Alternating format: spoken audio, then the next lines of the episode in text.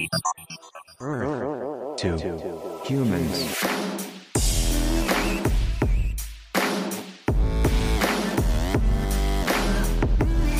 Earth to humans. Earth to humans.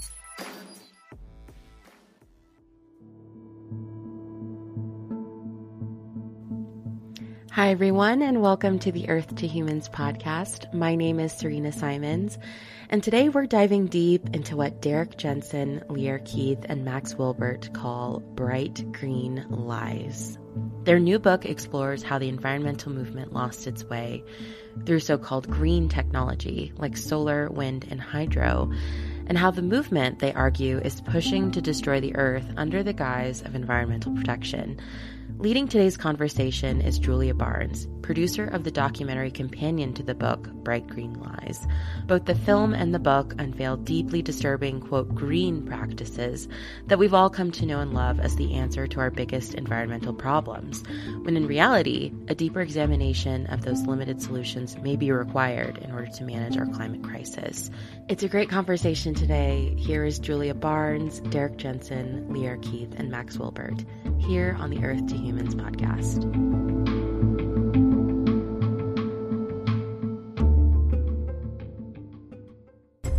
We're in the midst of uh, a sixth major extinction of life on this planet. Paper or plastic is really not the question at this point. It's life versus a bare rock. High voltage, keep out authorized personnel. What's going on back here? This movement that was so honorable and so impassioned has turned into something completely different. It's all become how do we continue to fuel this destruction? There is a push for a 100% renewable world. What they don't talk about are the unseen harms caused by these technologies. You may not directly be seeing any smoke come out of any smokestacks, but that doesn't mean it's not happening. Companies are involved in these activities to make money. They're not trying to displace or change other things. What they're actually talking about is sustaining high energy ways of life at the expense of the natural world. I'm not comfortable with an industry that deceives me about something as important as climate change. They claim it is good for the environment when actually it is harmful for the environment. This shit ain't green.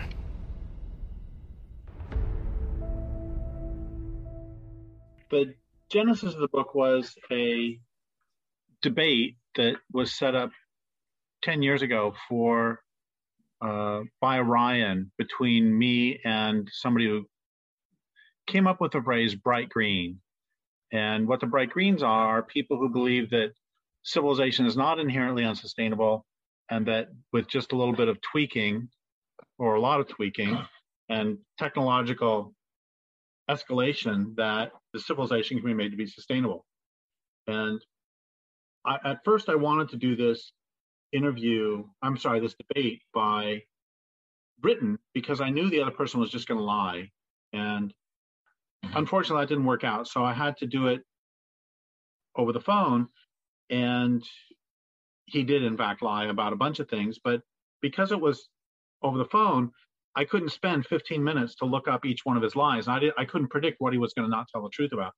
So he said things like, we can currently have a society where that does away with mining because all metals will be recycled. And it took me 15 minutes afterwards to realize, I mean, to do the research to find out that that's completely untrue.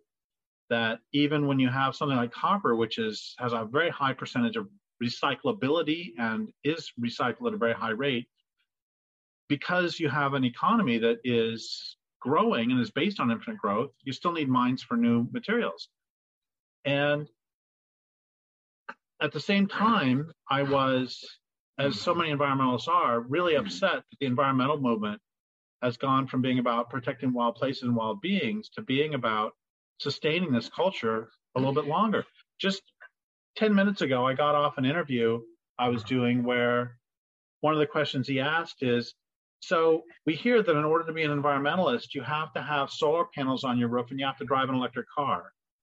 And I basically said that that broke my heart because environmentalism is supposed to not be about buying these things, but instead about protecting wild place and wild being.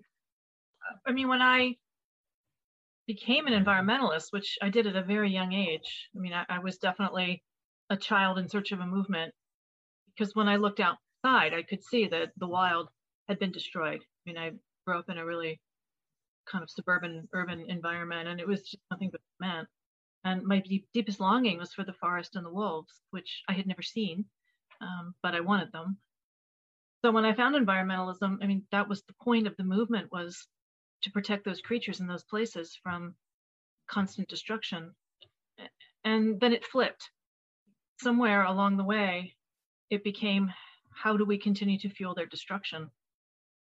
Um, it's like the whole the whole point of the movement became we need to continue this way of life and we're doing terrible damage to the climate which we are no question we've wrecked the atmosphere um, but we need this to continue so what can we think of that will let us uh, keep moving um, with this level of consumption which is to say destruction of, of the living world and so some people wanted to use wind and solar and biomass and all of these. Um, so there's a few problems. One is the project is wrong. We say in the book they're solving for the wrong variable, and that's what they're doing. Because the variable to be solved for is how do we save the planet, not how do we continue to consume it. How do we save it? Which means we have to stop consuming it. So they got the project completely backwards. That's problem number one. But problem number two is it can't be done. Not a single one of these technologies is less destructive than oil, and gas, coal. They're all equally as horrifying, including in terms of the greenhouse gases they emit. So there's really there's not even any reason to try it. Um, but even taking that, even we set that aside, none of them actually provide what oil and gas do. Um, they're functionally irreplaceable in the economy that we have. So there's literally no way to do it, even if you thought it was a good idea, which I don't. But even if you did, they're lying about it. And like we didn't call this book Bright Green Myths or Bright Green Fairy Tales. We called it Bright Green Lies because we're being lied to. And we have been for 30 years now. And they've hijacked the movement now. If you go to any environmental conference or protest, or, you know, the demand is always, oh, we need more funding for solar and wind panels and research. And um, they've just got it completely backwards. So um, I think the three of us really felt compelled to write this book. And I like to think of what Rachel Carson said, which was, there would be no peace for me if I remained silent. Yeah, I guess I would just add that, you know, being uh, from a younger generation than Derrick and Lierre, you know, I grew up in the environmental movement that was already coming to be dominated by these technologies are the solution. These are going to save the world. They're going to stop global warming. They're going to lead us to utopia that was already uh, starting to become a very dominant narrative by the time I was, you know, 14, 15, 16 years old and really starting to, you know, develop uh, my brain and, and think about these global problems in a more serious adult type way. Um, so, you know, we've seen this shift uh, continue, uh, you know, since over the past decade uh, the movement, the environmental movement, has become even more captured than it used to be by this focus on industrial technology as the solution to the problems that are caused by industrial technology and industrial civilization, right? So, um, young people who are coming up today who are seeing the news about global warming, who are really concerned about what this culture is doing to the planet, which I think most, the vast majority of people are really worried about these things uh, and don't know what the hell to do, you know, but they're they're really concerned. They see the headlines and maybe they don't um, feel like they have any power to change things. And uh, you, you know, these technologies, these these as we call them, bright green lies, they help maintain an illusion that the modern high energy, highly consumptive way of life can continue that this way of life can go on and that we can just change the energy source and everything will be okay. And that illusion itself is a massive problem. That prevents us from actually getting to the real solutions, which are that we need more fundamental change. We need basically to rearrange the entire structure of our global society if we want to have a future for life on this planet. I mean, we're living in the sixth mass extinction event, which some people call an extermination event more properly, um, because you know these species aren't aren't naturally going extinct; they're being driven to extinction by the the activities of this culture.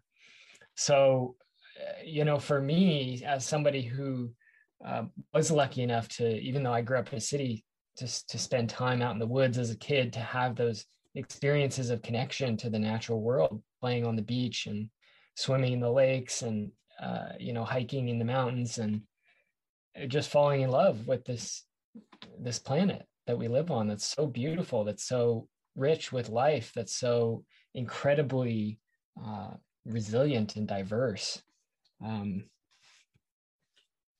you know, it was clear to me from the beginning where my allegiance really lay, I guess is what I'm trying to say, you know, and there was a period of a few years there when I was young where I got confused by these technologies because all the news websites, all the environmentalists around me were telling me this is the way to go. This is going to save the world. Um, but the more I learned, the the more that narrative fell apart, and that led to us writing this book in hopes that we can, you know, help break through those lies for other people. So let's talk about how harmful this green technology industry really is for life on the planet. Because often when we bring up the problems that these technologies cause, people will brush them off as small or trivial sacrifices that need to be made. Can we talk about how destructive this industry actually is? Well, first, um, don't you love it when uh, someone expresses how small the sacrifices are when those sacrifices are being foisted upon someone else? It's easy to say that, well, you know, the loss of this run of salmon is no big deal uh, because we need the energy to smelt aluminum the cans. And when when you are not one of the salmon, you're not one of the bears who live on the salmon, you're not one of the trees who live on the salmon, you're not one of the humans who live on the salmon. And uh, so they say this all the time. It's a small, it's a small loss, but well, so you can give up your pinky so that somebody else can have a car and then you can give up your thumb so that somebody else can have wi-fi this is what this culture does is make everybody else pay the prices so i mean they they say that one of the cliches of addiction is that addicts don't usually change until they hit bottom and one of the problems is that those who are addicted to exploiting others they're not the ones who hit bottom. It's the ones who are exploiting who hit bottom. So they have no reason to change. And if you were to ask desert tortoises if they want for there to be solar panels put on their home, they would say no. And if salmon were to be asked whether they want dams on their rivers, is that a sacrifice it's okay for you to make so that these humans can have cans? I think they would say no. And so that's sort of an overview, and then I'll let somebody else talk about specifics.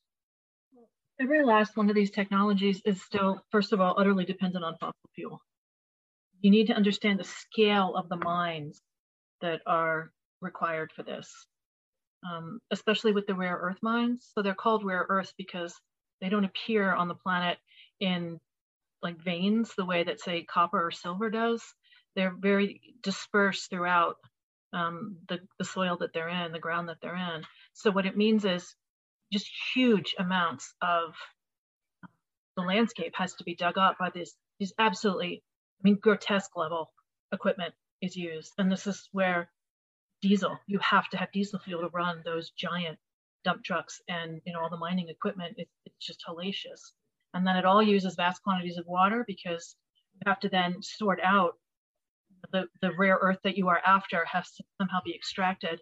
And that also uses incredibly toxic solvents to get to the and some of these mines are so big they can be seen from outer space. So that's what we're talking about is miles upon miles of the world being turned into dust, essentially toxic dust. Um, mining is one of the very first forms of human slavery because it's such a wretched activity that the only way to force people to do it is force. Uh, they're, they're, just people just aren't going to do it otherwise. Um, and in fact, the the mines in Rome were essentially a death sentence. So they were penal colonies, and you weren't really expected to live more than maybe nine months at the at the outside. So if you were if you were damned to the mines, it was the end. Um, and there are mines that are even older. Like there's a mine in present day Jordan um, that is we talk about it in the book, but you know it's 2,000 years old and it's still toxic on that site. The plants that try to grow there have damaged reproductive organs, and the goats that grow there or the you know that graze there are actually highly valued because they don't have parasites. The reason they don't have parasites, of course, is that their guts are poisoned. So that's 2,000 years, and there's still like a 30 foot or 30 meter high, I can't remember it's 30 feet or 30 meters, mm. 30 meter high slag pile. So it's the leftover tailings of the mine is still there all these years later. That's one copper mine, one. And this is what we're going to have to do to the planet to get all the copper that they need to make all this, you know, these electronic gadgets that are supposed to save the world. These are the, these are the most destructive processes that humans have ever invented. It's that level of toxic. Um, and but we're being told this is what we have to do to save the planet. So just a few of the specific harms that are going to be caused by this, you know, so-called green energy transition that's being proposed. I mean, people need to understand the huge industrial scale of this uh, energy generation project that's being pushed forward. In California, for example, uh, Mark Jacobson is an engineer who has a plan to power all the states in the US with wind, water, and solar power. And in California, his plan would cover 2.5% of the entire state in wind turbines. That's an area four times the size of Yosemite National Park, uh, 4,000 square miles of land. That's new industrial energy development. So it's not like this is happening in a vacuum and the other 97.5% of the land is in great shape, right? Most of the rest of the land in California has already been degraded by oil and gas industry, by mining, by logging, by urban sprawl, all these different problems, freeways crisscrossing uh, through the landscape, just slicing up this habitat into, into ribbons. And now you have this additional industrial assault. And it's not to save the planet, it's to generate electricity for industrial civilization, right? It's to meet this insatiable energy demand that industry uh, generates in this culture. So here's another example. Again, Mark Jacobson, his plan calls for 3.8 million five megawatt wind turbines to be built. That's so that's 19 million megawatts total. And to, to give you an idea of the scale of that type of construction project, the Hoover Dam used about 211,000 tons of concrete and 12,500 tons of steel when it was built. So the scale of Mark Jacobson's proposed uh, wind turbine plant, just for the wind turbines alone, is the equivalent of building something like 60,000 Hoover dams in 12 years. So that's 13 Hoover dams per day. And just to give one final example, a friend sent this over to me today a German newspaper reported that most of the lithium, cobalt, and nickel sulfate, which is produced in Europe today, uh, these are all key ingredients in electric vehicle batteries, come from a single 25 square mile open pit mine in Finland. 25 square miles. And demand is expected to grow 700% within the next nine years. Nine years. That's, you know, essentially almost doubling every year. Another seven such mines are now under planning or development in Europe alone. If they if they followed Jacobson's plan, it would require one and a half times the iron that is mined all over the world for a year. This this is crazy to call this a an environmentally friendly plan. all of these installations for wind and solar, it would take more land. It's going to take up more land every year than agriculture, urban sprawl, and Mining. and mining put together. Like that's how much land is required. Because fossil fuel is really dense, and the little bit of sun and wind we get every day is never going to match that. So the only way you can even attempt it is just you need a vast surface area to be dedicated to either collecting wind or collecting sun. So it, it's just this huge amount of land. And I, I, I just don't know how anyone who calls themselves an environmentalist can decide we're just going to sacrifice what's left of these wild places. Um, they're either going to take the trees for biomass or they're going to take, you know, the mountains and the deserts for this for solar and wind, and that and that's the end of the wild.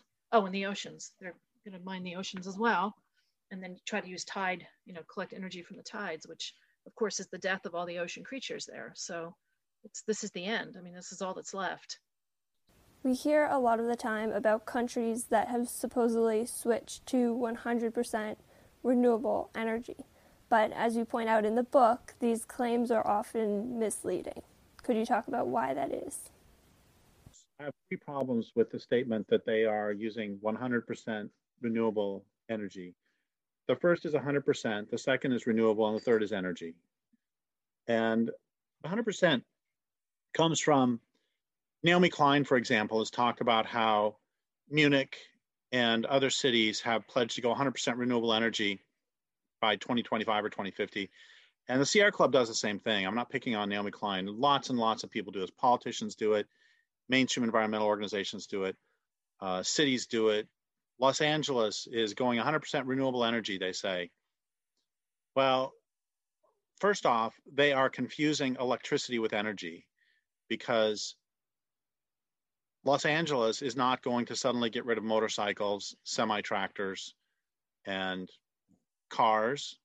Uh, Munich is not going to switch over its oil uh, heaters for buildings or coal heaters for buildings.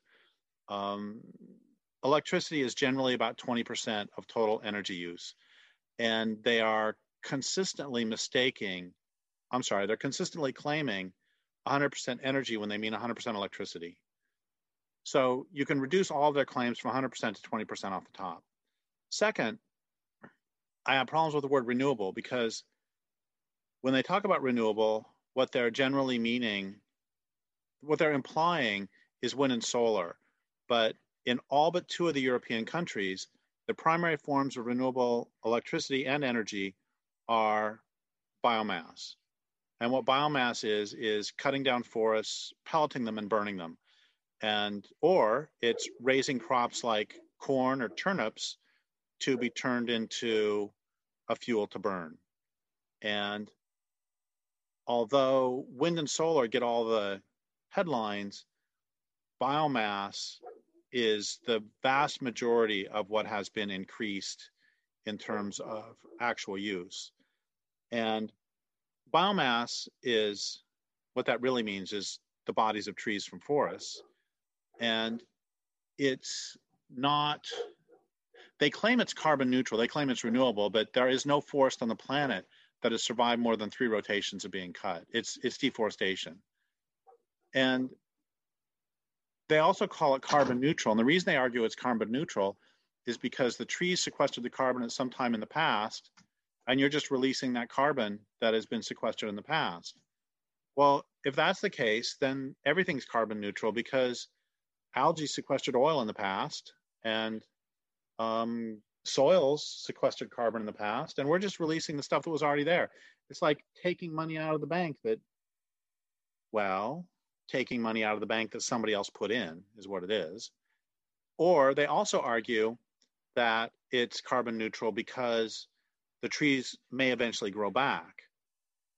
Well, that's like saying, okay, you put money in the bank, I'm taking it out, but it's not really theft. And in fact, it's money neutral because at some point in the next hundred years, you might put more money in the bank. And any accounting firm that tried this for a corporation saying, yeah, our books are balanced because at some point in the future we may make the money back, they would be in prison. And that's the sort of accounting that is done for this. That biomass is considered carbon neutral even though you're cutting down forests entire. So the other problem with biomass is that when you burn trees like that, you're actually using uh, it's 20 it releases 20% more um, greenhouse gases than even coal so it's actually one of the worst forms of ener- energy that that we have so a it's worse and they're pretending that it's actually neutral when in fact it's worse than the worst one we're using. And then the other problem of course if you count in to the greenhouse gas emissions the energy involved in chipping it and then shipping it across the ocean because most of it is coming from the united states and going to europe that adds another 20% greenhouse gases. So it's 40% worse than coal but they're pretending that it's somehow neutral and this is the great German miracle, is clear cutting the southeastern United States, releasing more greenhouse gases, but pretending that you have somehow achieved this miracle on one sunny day in on a weekend in Munich. So it's just a lie. The other thing that I would just add to that is that, you know, the only real measure of greenhouse gases that matters ultimately is the global level. And if you look at global greenhouse gas emissions, they're trending up, right? The coronavirus crisis has driven them down a small amount, but other than that blip, and you look at the economic recession of uh, 2007, 2008, that drove it down a little bit.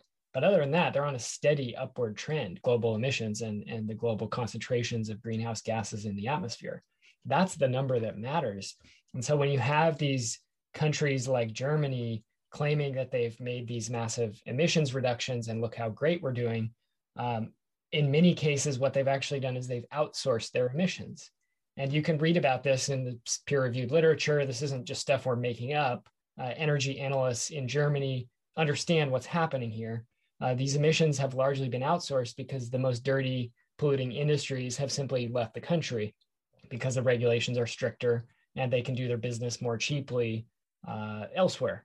And so emissions may have gone down in Germany if you just measure those, but they've gone up somewhere else and the products that are being made in China, in Southeast Asia, the products that are being made in Eastern Europe in these highly polluting factories are getting shipped right back into Germany, right? But the emissions are counted uh, elsewhere. So, you know, we talk in the book about just like criminals launder money to hide where their, you know, their dirty cash came from. Uh, businesses and governments are sort of engaging in this carbon laundering process where they're eh, able to fudge the numbers. It's a very complicated uh, global economy that we live in. It's very interconnected. And if you, you know, make a few tweaks here and there to how you count your carbon budget, it's pretty easy to make it look like you're clean and green. Meanwhile, those global numbers keep creeping up. Solar photovoltaics are an example of a claim by Bright Greens for a victory that is actually a defeat for the planet that they will say explicitly that part of the German miracle is that the Germans subsidized the solar industry in China so much that it drove the price of solar photovoltaics down. And if you look on the internet anywhere, you'll see claims again and again solar is getting cheaper and cheaper. You also see that uh, China is controlling the solar market. Well, what they don't ever tell you is that the reason that they're so much cheaper is because the pollution laws are so much more lax in China and stuff that would cost you you know $20,000 to do in Germany because of stricter pollution regulations now costs you $10,000 to do in China because you dump the stuff onto villages and don't care. And so this great victory for the environment and for those who oppose colonialism, supposedly, is um, yet again um, more pollution in the hinterlands. There's a great thought experiment in the book that looks at the efficiency of a car and whether it would actually be better for the natural world to have a vehicle that is more efficient or really low efficiency. Could you explain more about that? So, one of the examples that we dove into in the book is the example of efficiency of cars. you know there's this general idea in the environmental movement that more efficiency is always better and you know it makes sense if you know you heat your cabin with wood heat like i do the less wood you have to burn to actually keep your cabin warm the less wood you need right that means you you you know for for example here we get our wood as waste from uh, one of our roommates who works for a local tree company. And so you know we get the scraps and we use that to heat our house. So the less that that we uh, that we burn the less we need the less we have to haul the less we have to split. It just reduces the amount of work we have to do by quite a bit. You know and um, people think the same sort of thing in respect to a car. You know, if you have better gas mileage on your car, you're going to burn less gas, and that means less greenhouse gases into the atmosphere. That means less smog, less ozone, all of the good things, right? Well, that's one way to look at it. But the analysis that we did in the book was a thought experiment where we said, you know, what would be better for the planet? A car that gets 100 miles to the gallon or a car that gets one mile to the gallon? And Uh, we argue in the book that the car that gets 100 miles to the gallon is actually worse for the planet. And it's because when you have a car that is that efficient, it makes travel a lot easier. It makes travel a lot cheaper. And that incentivizes more people to buy cars. That's going to drive down the costs of car production because on a per unit produced basis, you know, the more cars that are pumped out of a factory, the more profitable the company will be and they can drive down prices per car for the consumers even further. So cars get more affordable and then the more cars people have that starts to affect the entire culture on a social and a political level. So you start to see city governments regional governments shifting their budgets to build more roads build more highways build more parking lots. Uh, maybe suburbs become incentivized and urban sprawl becomes incentivized because more and more people have cars now, on the other hand, if your car only gets one mile to the gallon, you know that we describe it as being like a, a pricey motorized wheelbarrow essentially in the book. It's just not worth it to drive your car very far if you're paying you know what amounts to basically three dollars per mile right now. So uh, lower efficiency in that case actually results in reduced consumption. And this is obviously a simplified example but this is a generalized uh, example of Jevons paradox. Jevon was a Stanley William Stanley Jevons was a economist in the early era of the Industrial Revolution in England. I think he was active in the 1840s, and he wrote a book called The Coal Question. He was tasked with the government by looking into the coal industry, uh, how it worked, how they produced their goods, uh, what was efficient, what was not, and so on. And in his book, he shows that there was rapidly increasing efficiency in the steam engines that were the main way that fossil fuels were being burned at that time. So steam engines were in the trains, they were all steam trains. Steam engines, you know, pumped the water out of the coal mines so they could dig more coal. Um, they used steam engines on, on steamships to move uh, trade goods all around the country and around the world, really. And these engines were getting more and more efficient. And people predicted that because of this rise in efficiency, the amount of coal that was being burned would go down. Makes sense, right? But what Jevon found was that essentially the increasing efficiency of these steam engines drove down the costs of running them for the companies that that owned these railroads and these other steam engines. That gave them more profits, which they then reinvested in expanding their business. So those more efficient steam engines led directly to the growth of business, which meant more trains, more steamships, more mines being dug. So overall coal use was driven up precisely because efficiency was rising. So, uh, you know, this is, I think, just one example of how, uh, you know, so many of these bright green lies if you just take a very cursory look at the issue, if you don't really uh, examine it in detail and figure out what's going on, you can get yourself into a lot of trouble. You know, a lot of people still believe that just efficiency is always good, no matter what. But we always have to ask efficiency for what? Efficiency for the sake of what? You know, there's a big difference between uh, you know, going out and hunting a deer in the meadows near your house and being efficient in the way you use that deer, you know, not wasting any of the meat, um, you know, using it in a respectful way, and the efficiency of an industrial product, the efficiency of a factory assembly line. Um, and in many cases, efficiency backfires. That's what Jevin tells us that you often have this rebound effect. The other example we use in the book is from the Las Vegas area. Las Vegas, for those who don't know, you know, big city in the desert. There's not much water there. It uses the Colorado River as its water source, and they've basically been using as much water as they possibly can uh, for decades now. And the Colorado River no longer reaches the ocean. But because of an agreement between different states and between the US and Mexico, Las Vegas only gets a certain amount of water every year, and they've been using all of it every year for a long time. So, because of that, they've had a big efficiency uh, push uh, to to reduce the amount of water usage.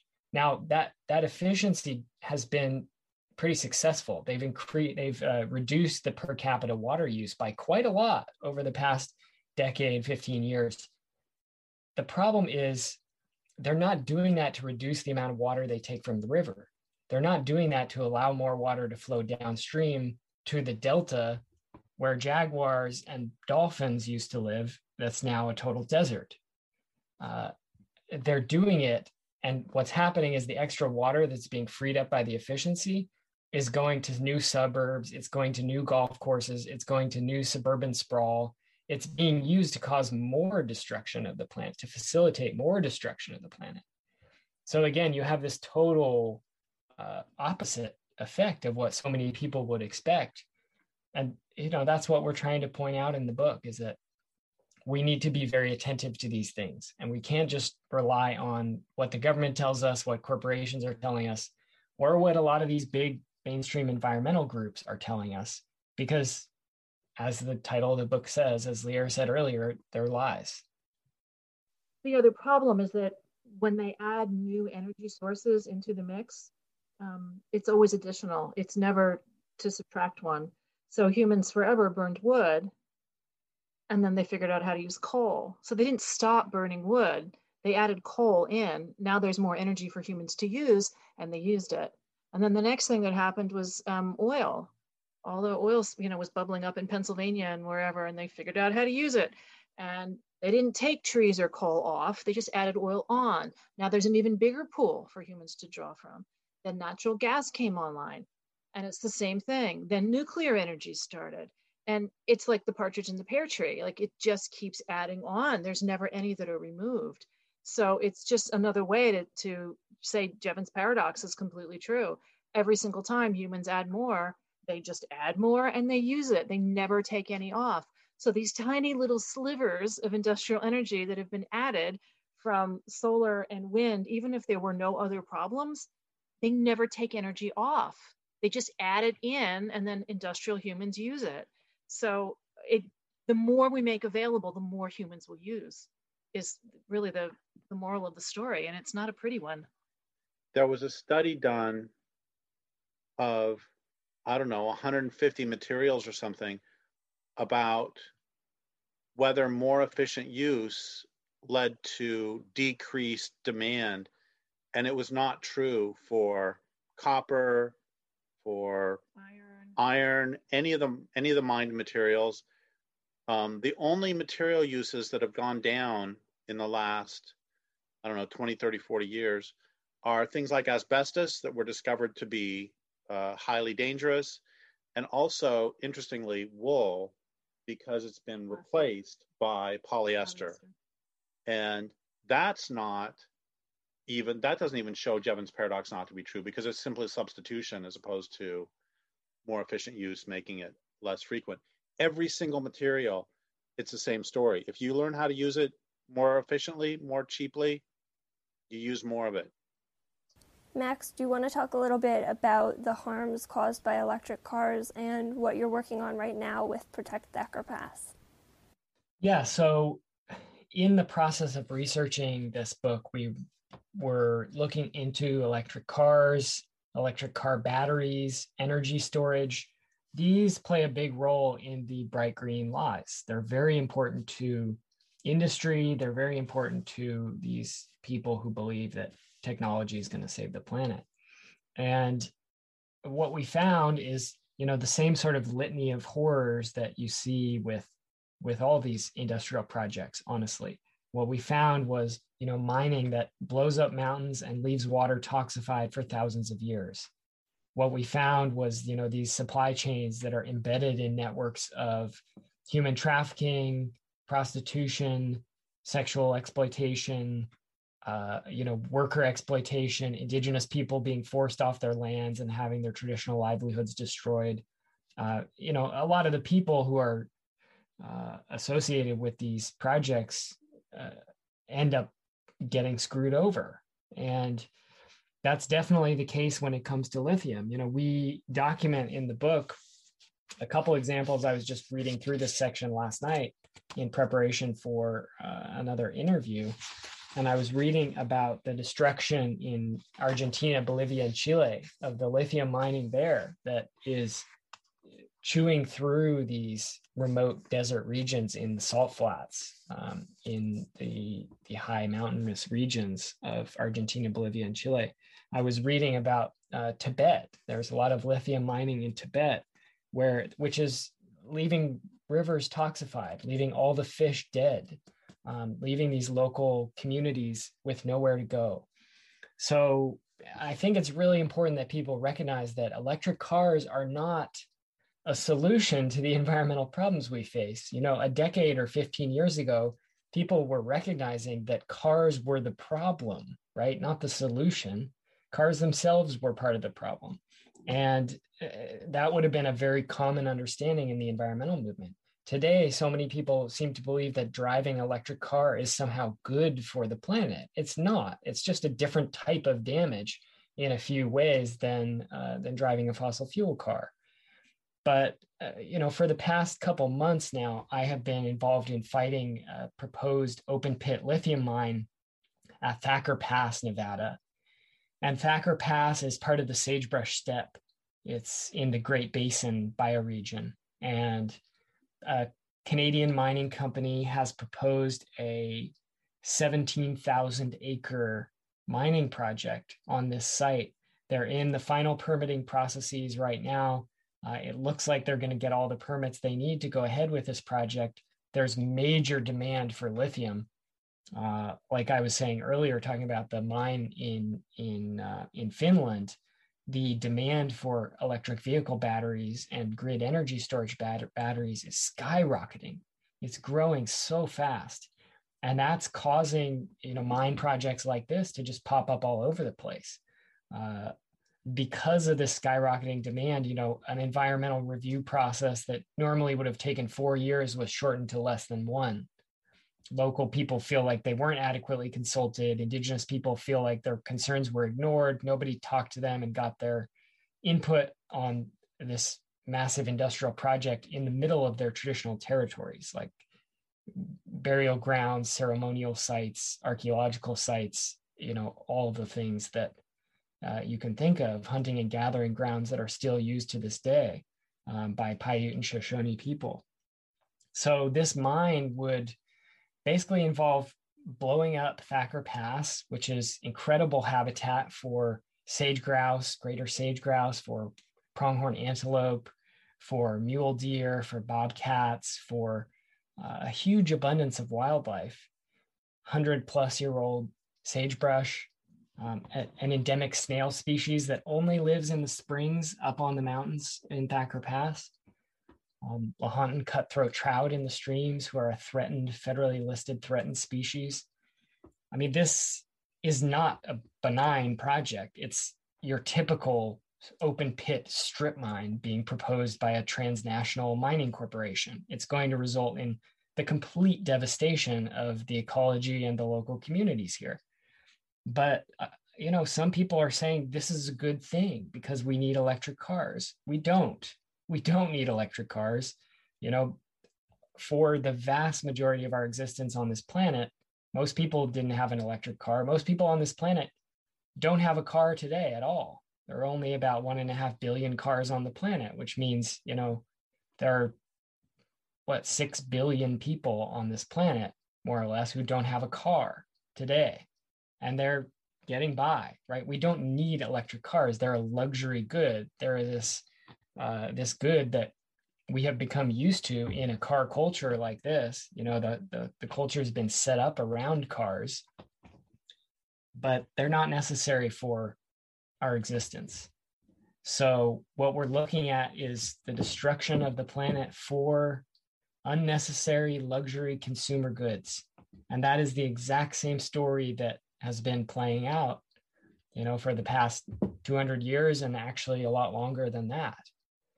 Uh, so we're fighting to stop this mine. We set up a protest camp on the GPS coordinates of the mine on January 15th.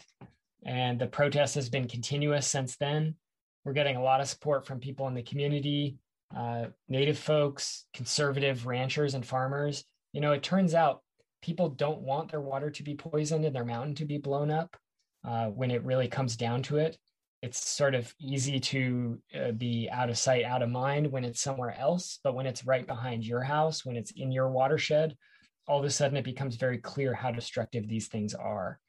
Uh, you know, and people sometimes decry that as like being a NIMBY you know and it's it's true we need to extend our analysis to other places. It's not okay if it's somebody else's watershed getting blown up and not our own. Uh, but you know people also say that like it's a bad thing. Why shouldn't people want to defend the land where they live? Um, of course people should want to do that.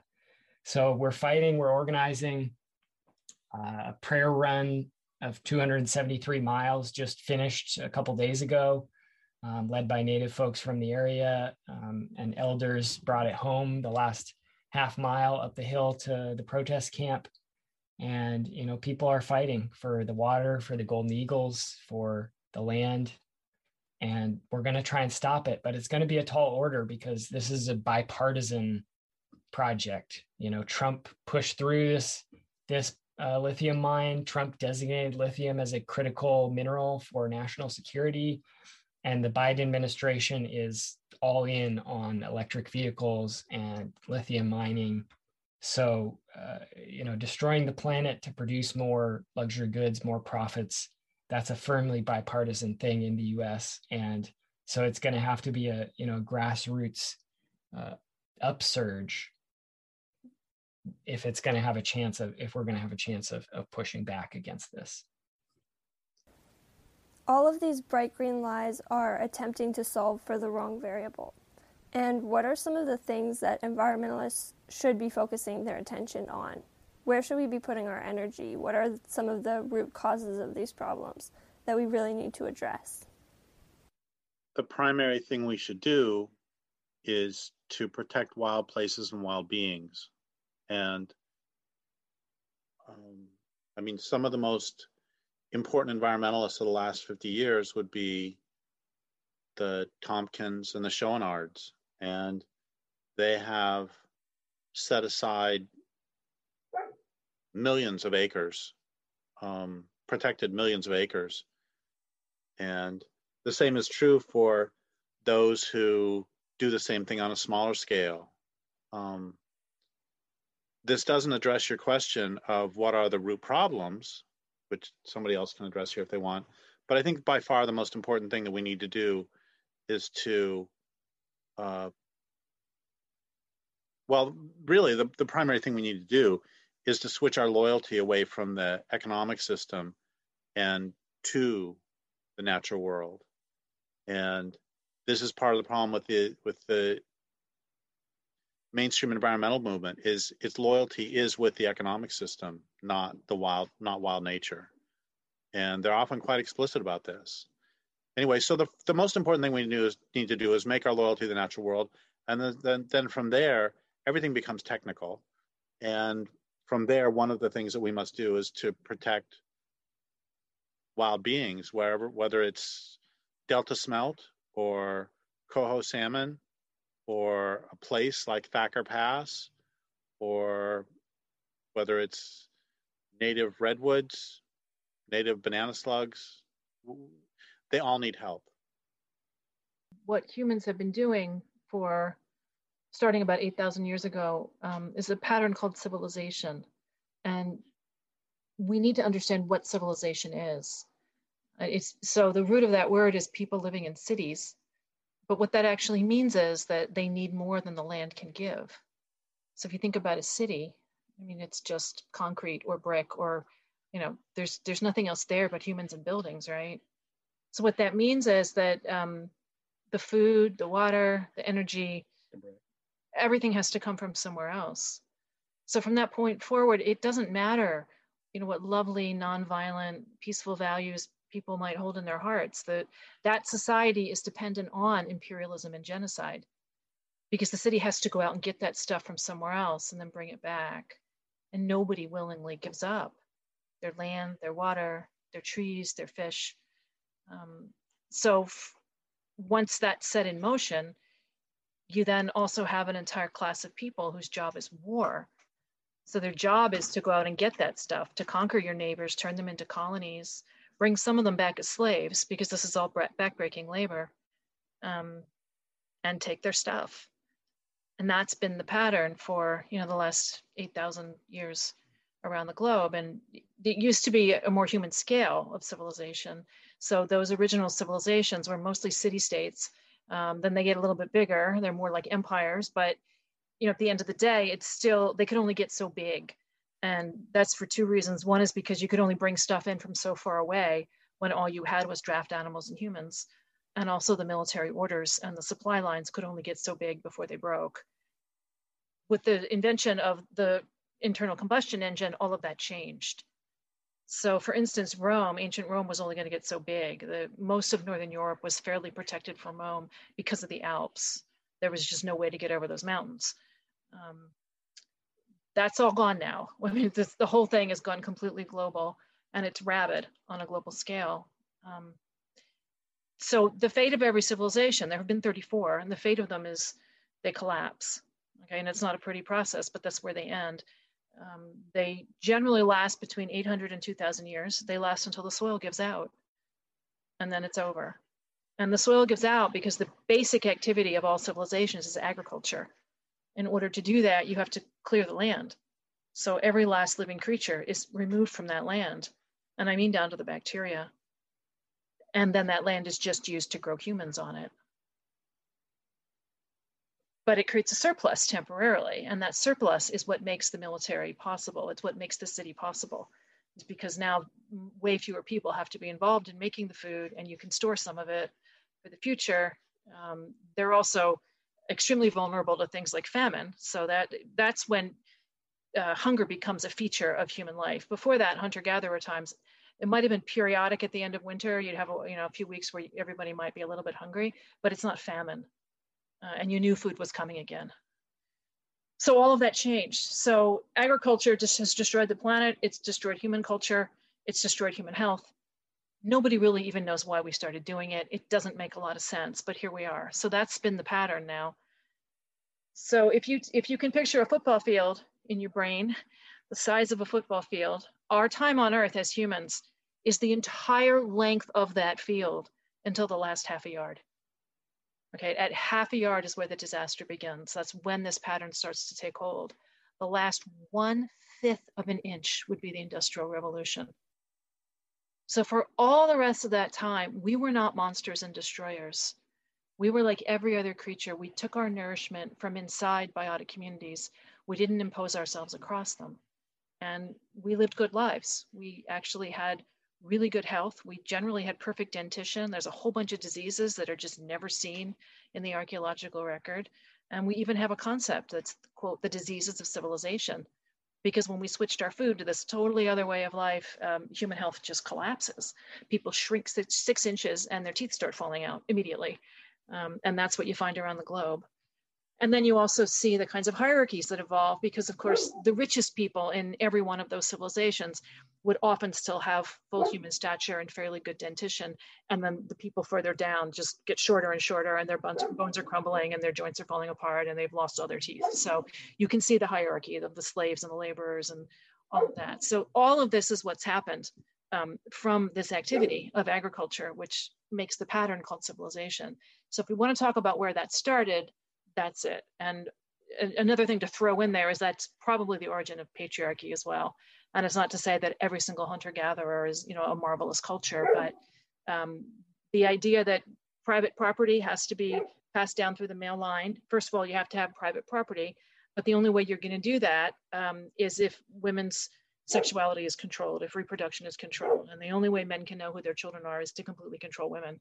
Women don't have that problem. We know if we've had a baby. Um, but until genetic testing came along, DNA, you know, you could do the paternity test. Men didn't know. So women become, um, you know, enslaved essentially, and, and their lives have to be severely curtailed so that they can't have the kinds of freedoms just to participate in public life. So all of that happens as civilization develops. And here we are at the end of it. We've got militarism, we've got slavery, we've got you know male dominated cultures, we've got racism. All of this comes as a package deal. Uh, the moment that you destroy your land base, the rest of it is basically inevitable. So that's that's my TED talk. Um, what can we do about it? Well, there's a few things. Number one, we have to stop destroying. Um, I mean, we can talk about what we have to do to repair the planet. Honestly, the planet will repair itself. We don't have the capacity to do that. All the other creatures that are involved in creating a biotic community, you know, from the bacteria of the soil to the deep rooted prairie perennial plants to the towering redwood trees, all of these creatures, they know how to do it. They work in concert, they all evolve together, they all have to be there, and then they will do it and they come home very quickly. The moment the destruction stops, the moment that humans lay down those weapons of war, life comes back. And it comes back at an extraordinary pace sometimes. Uh, things that I never thought I would see, I've seen um, simply because people stop destroying and let the land heal itself. If it hasn't been pushed too far. If it has, yes. I mean, but even desert can be recovered. I mean, I've seen. I'm not. Well, the point is, I I don't want people. I don't want people to to push the attitude I don't want people to take from this, oh, we don't have to worry about it because the earth will be okay. And um, if it's pushed too far, it it it won't. Life only evolved within a really narrow range of atmospheric conditions, and we are blowing through every one of those boundaries. So, for instance, the plankton populations are collapsing in the ocean.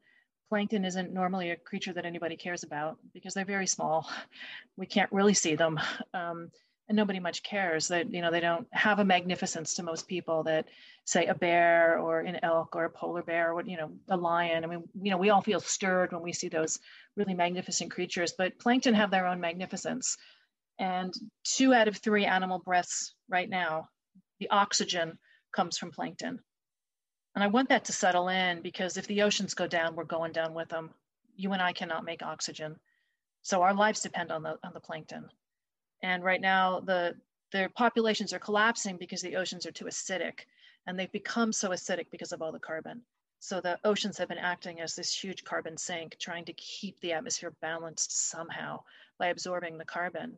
But it means that it changes the pH of the ocean.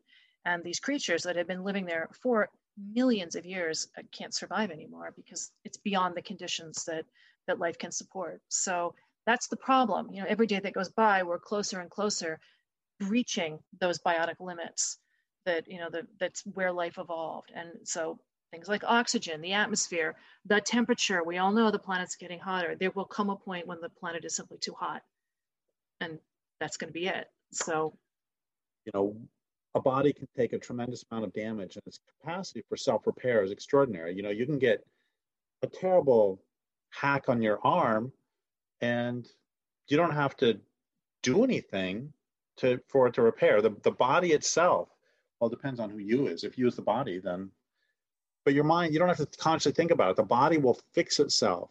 But if you push it too far, you know, once once the brain activity stops, once the heart activity stops for a certain amount of time, doesn't matter what you do, it's not going to repair. And it's the same with all of these that you can do tremendous harm to Yellowstone and then bring the wolves back in and miracles occur. Or you can bring beavers back in and miracles occur. You can bring salmon back in and miracles occur, or they come in on their own. Um, but if it's pushed too far, it reaches a new stable state, which which can be complete lack of biotic activity, which can be death. But but but there are miracles. And another miracle I want to mention is that there's one dead zone. There are more than 450 dead zones in the ocean, and one of them is recovered. And it was, in fact, the worst and largest. And it's in the Black Sea. And it recovered because the Soviet Union collapsed, which made agricultural activities no longer economically feasible along that part of the coast of the Black Sea. And within about 15 years, there was a commercial fishery there again because the fish had come back so much. Um, one of your great lines is life wants to live. And if we just let it, it will. So another example of this is Chernobyl, which stands in as, you know, the best and the worst, really, because every creature there has genetic damage. There's no way around it. On the other hand, there are apex predators there that have had not been seen in 100 years, uh, including multiple packs of wolves, not just one, multiple packs of wolves and you know herds of the wild horses and the wood bison and like really like top level kinds of creatures and megafauna that need huge amounts of food essentially. And they're it's healthy enough that they're there. And what this says is that even a nuclear disaster is better for the planet than the daily grind of human civilization. The people left and that's why everything came back and i don't even want to say all the people because there are still some people there um, there were a bunch of old people particularly old women who refused to leave and they're still there and they're not hurting anything I mean, that's the thing. They're just surviving with all these other creatures in the way that, you know, peasants, especially women, have always done. So they're taking care of their own basic needs, but they're not hurting anything. Uh, they're just getting their food. And so they're still there. Um, and it's just amazing to hear about the kinds of creatures that can that will that will make the place whole again and and they're doing that so and and again i'm it's not like i'm holding up you know a nuclear disaster as the way forward, but this is what happens when humans stop. When we simply stop the destruction, life life can come back. And so my one of my biggest hopes is the amount of carbon that can be sequestered by grasslands. And the world's grasslands have been utterly devastated by agriculture. So they went from very dense communities of perennial plants, usually with ruminant, a ruminant cohort like like bison, you know, on the American plains, um, to simply, you know, they're monocrops now for humans. So it's soy and wheat and corn, and all of that life is gone. So there were at one point probably 60 million bison, and now there's 1,200 left. So that's the level of devastation. But when you let the grasses come home um, with their appropriate ruminant cohort, the amount of carbon that they can store is really it's it's miraculous. So it would take somewhere between 10 and 15 years um, but if we could restore even 80% of the world's grasslands around the world, um, we could sequester all of the carbon that's been released since the beginning of the industrial age. That's how much topsoil those plants and animals could grow. So, like, I'm not out of hope. That's what we have to do. The destruction has to stop, and we have to do what we can to help help bring these creatures back home, and then let them do their work. And we may have a livable planet at the end of it. Is there anything else that any of you would like to cover that I haven't asked you yet? I mean, we could go into the population thing because a lot of times people get weirded out by that. Okay. If you want us to do a little riff on that, we can do that. Yeah. So the other thing that that is involved in all of this that many people are anxious to discuss is human population. The there's two different issues. One is the number of people, and one is, of course, the amount that people consume. So the wealthy countries certainly are, are way more um, guilty in all of this uh, just because of the level of consumption. But there are still too many people. I mean, at this point, there's 7 billion people on the planet. Um, at the beginning of the industrial age, there were 1 billion. So 6 billion people have been added since then, mostly because of fossil fuel. And it's very direct. Um, I mean, we're eating oil. That's how we did it. All the nitrogen in all the plants that goes into all of our food, it, it all comes from oil and gas. So somewhere around 50% of the nitrogen in any human body right now on the planet is from oil. So I mean, we're literally eating oil. Okay, so that's how that was done. And we're gonna run out. I mean, whether you want to believe all the rest of what we're saying, it's completely immaterial to me because this is just the fact that fossil fuel is going to come to an end. We are on the downslope of that curve and we're going to run out. Like it doesn't reproduce. that's the end. So it, you know, the moment you start using something that that can't be replaced, that doesn't, you know, actually, there's no sustainable level because you're going to get to zero eventually if it's something that doesn't that there's not any more of. So it's not this is not in any way could could have been sustainable. And I'm not really sure why people went down this path. It doesn't really make a lot of sense because this day was going to come. It was built into the beginning. So anyway, now we've got these 7 billion people and they all need to eat and drink and they would like a little bit of comfort along the way. So they're going to consume something.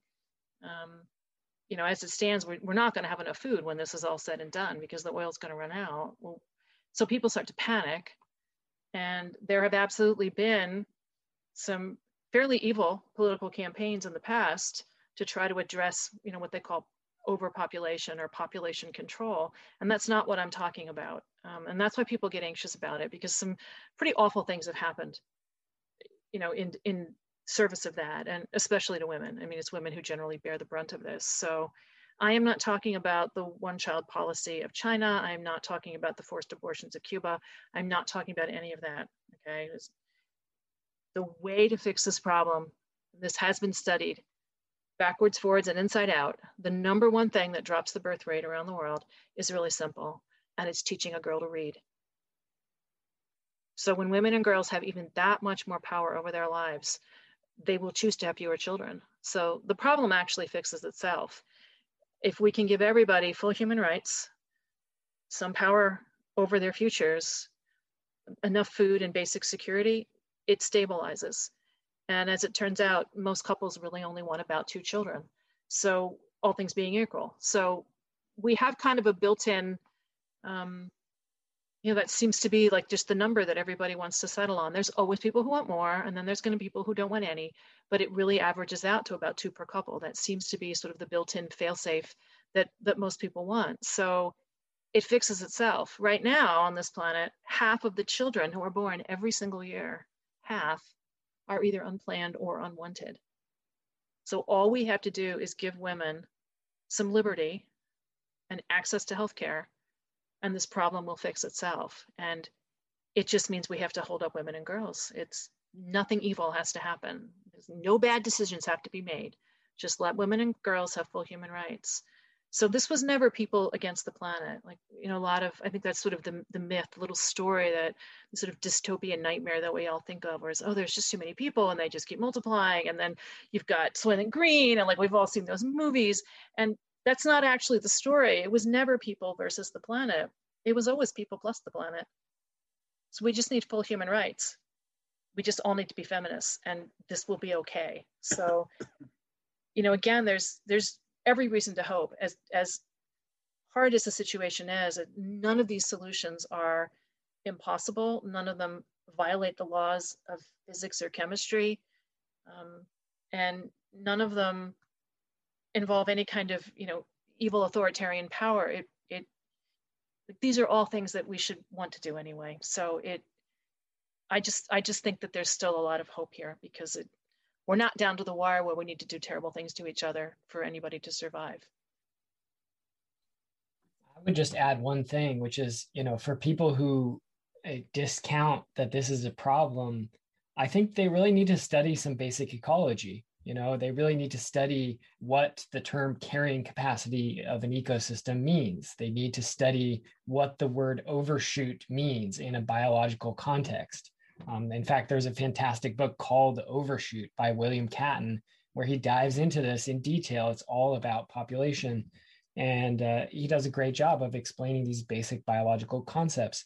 If you overshoot the carrying capacity of, uh, of a natural community, which means that if there are so many living things of whatever species, not just humans, that they are no longer at a sustainable level, but they're actually destroying each year, year after year after year, they're destroying, um, th- then you're reducing the ultimate carrying capacity of that of that uh, ecosystem or that natural community.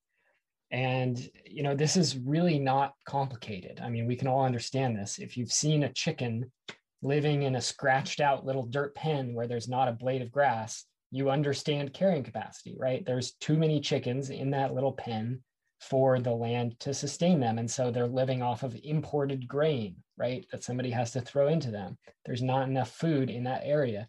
Whereas if you have chickens, you know, living on acres and acres of land, then you might see wildflowers and grass and trees and all this other life living there because they're below the carrying, they're below or at the carrying capacity of the land. They're not destroying everything you're, you know, as time goes on. And, you know, people need to recognize the scale of this problem too, because I just looked up the numbers while you were talking, Lierre. Over the last less than three months, so, uh, you know, since January 1st, over 18 million people have been added to the total total global population. That that's a net of 18 million people. That's the equivalent of adding a new New York City, Los Angeles, Chicago, Houston, and Phoenix in the last less than three months, right? So you know the scale of the the populate the overpopulation issue is really serious, and you know we we can't ignore that uh, really terrible history uh, around eugenics and population control. And there's some really nasty stuff and nasty characters in there. Uh, but you know we can't we can't let the population issue just be associated with them. We need to have you know upstanding moral people who are willing to tackle these issues and talk about them in a serious adult way and, and not fall back on those you know racist and sexist uh, methods that that people did in the past. You know we need to address these issues very seriously. And yeah i completely agree with what Lierre said. That's one of the multiple reasons why we all should be feminists another accusation that's thrown at us quite often is because we care about salmon because we care about banana slugs because we care about redwoods we are accused of being and because we don't like wind and solar we're accused of being anti-human. And i don't think that that's accurate at all. And part of the reason i don't think that's accurate at all is because any humans who are alive 100 years from now are going to inherit what we leave behind. And the humans in the future are not going to care about whether we were able to get Wi-Fi coverage at every hotel we ever stay at, and they're not going to care whether we were able to watch 750 streaming channels, and they're not going to care about where our electricity came from. They're not going to care about any of that. What they're going to care about is whether they can breathe the air and drink the water, and whether the land will support them. And I think one of the questions that always drives my work is I want to live and to write and to do all my work such that the people 100 years from now don't hate me. And and, and likewise with the after after the invasion of D-Day in World War II, many of the Germans who had been attempting to plot for 15 years or however many years, or 13 years, against Hitler asked themselves, should we quit? Because the war's over now. And so why should we risk our lives when the war will be over soon? And one of the German generals who had been part of the resistance for many years said no, because there are 12,000 civilians dying every day.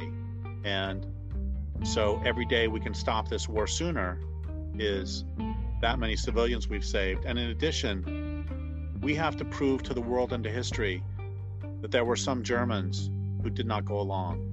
And there were some Germans who resisted this. And likewise, I want to prove to the non humans living now, and to some of the humans living now, and to the humans in the future that there were some of us who cared, and that there were some of us who resisted, and there were some of us who fought for a livable planet.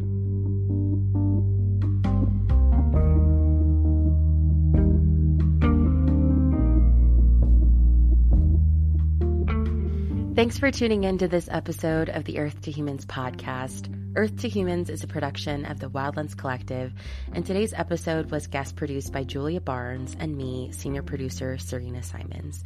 Bright Green Lies is available anywhere books are sold, and you can learn more information about the book and the film at brightgreenlies.com.